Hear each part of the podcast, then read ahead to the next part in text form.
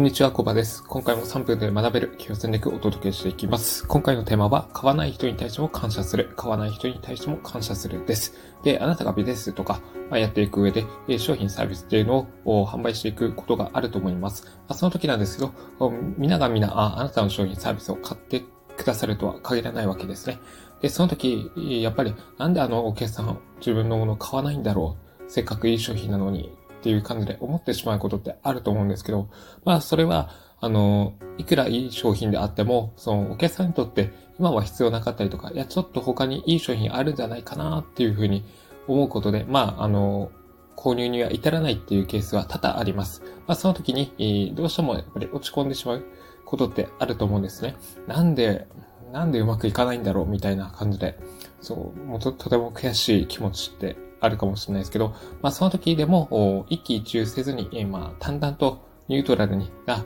次はまあ買ってくれるでしょうみたいな感じで、えー、まあ気持ちを切り替えてやっていくのがいいかなというふうに思います。で、えっ、ー、と、まあ、実際にあなたの商品サービスを、まあ、購入しようと思ってもらえるだけでも、それってありがたいなという思うことが大切ですし、あの、オンライン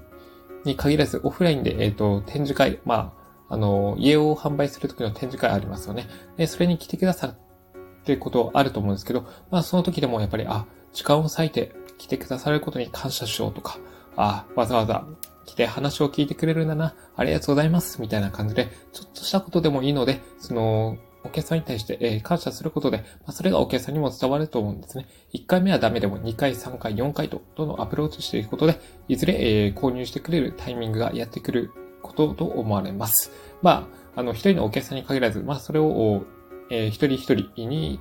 あのやっていくことで、まあ、それが、あの、購入のきっかけになると思います。まあ、物も、やっぱり、あ自分がこれ欲しいなっていうもので、あるプラス、あの、あなたから買いたいっていうふうに思ってもらえる。そのきっかけ作りにもなるわけです。で、えっ、ー、と、集客の4ステップを、あの、以前お伝えしたんですけど、まあ、出会う、仲良くなる、そして、えー、検討する、購入するっていう、その4ステップなんですけど、まあ、あの、実際に、えっ、ー、と、まあ、商品をいいなと思って、まあ、展示会とか来た時に、まあ、話して仲良くなるっていうのもいいですし、まあ、もともともうあなたとメールマガジンとか、まあ、もしくは別の機会であってお話しして仲良くなって、その時、あの、検討するっていう段階に至って、えー、展示会に来たっていうお客様いると思うんですけど、まあ、そういった方々の、やっぱり購入に導くための、ポイントとしてはやっぱり感謝するっていうのは一つ重要なポイントになってくると思います。他にもまあ、セールストークとかって、まあ、それも重要ポイントになってくるんですけど、まあ、それ、そういったなんかテクニックとか、うん、ノウハウ以前に、まあ、心の底からその人のために、あの、なんか役立つことをやろうとか、感謝しようとか、貢献しようっていうふうに思う気持ちの方が大切です。で、うん、まあ、あの、お客さんが来て話する中で、その方々が、なんか、あの、悩んでいることとか、まあ、うん、知りたがっていることを、これを聞いたりとか伝えたりするだけでも、それは、あの、価値提供する機会があるわけですし、まあ、その機会を得られたことには感謝することが大事かなというふうに感じます。まあ、一発でうまくいかなくても、二発、三発、四発とどんどん数多く打っていけば、あの、必ず制約するタイミングがやってきます。で、50名に、えー